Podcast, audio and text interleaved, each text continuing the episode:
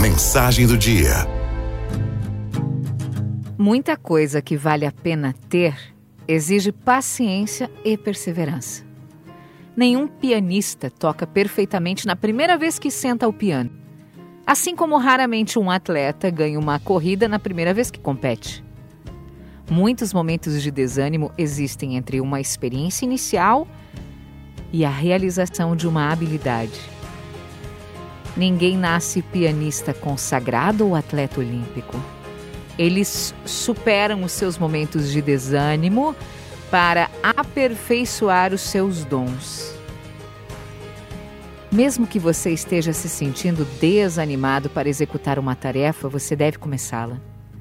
Faça o que precisa ser feito, não importa quão difícil ou impossível seja. O melhor antídoto para o desânimo é a esperança.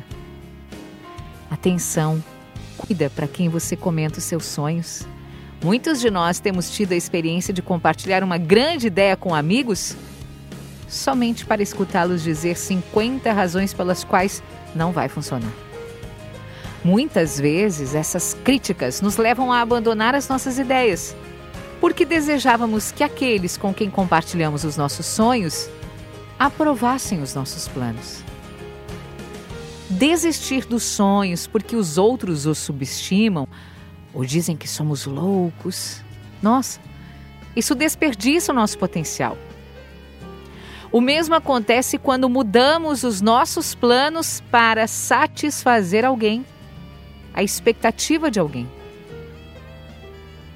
Tome cuidado, não importa o que você faça, você sempre vai receber críticas. Se estivermos convivendo com pessoas pessimistas que vivem murmurando de tudo, com certeza, mais dia menos dia estaremos pensando ou agindo como elas. Muitos sonhos morrem porque são compartilhados com pessoas erradas. Lembre-se, os outros não veem o que você está vendo. Proteja o seu potencial, escolhendo cuidadosamente aqueles com os quais você compartilha os seus sonhos e aspirações.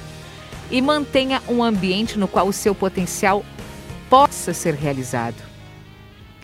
Para maximizar a sua vida, você deve controlar o ambiente, a qualidade das pessoas e recursos que o influenciam. A sua maior responsabilidade é para com você mesmo e não para com as expectativas dos outros. Nós esperamos de uma semente uma árvore, porque sabemos que está latente nela. Nós também podemos dar frutos desenvolvendo o nosso potencial.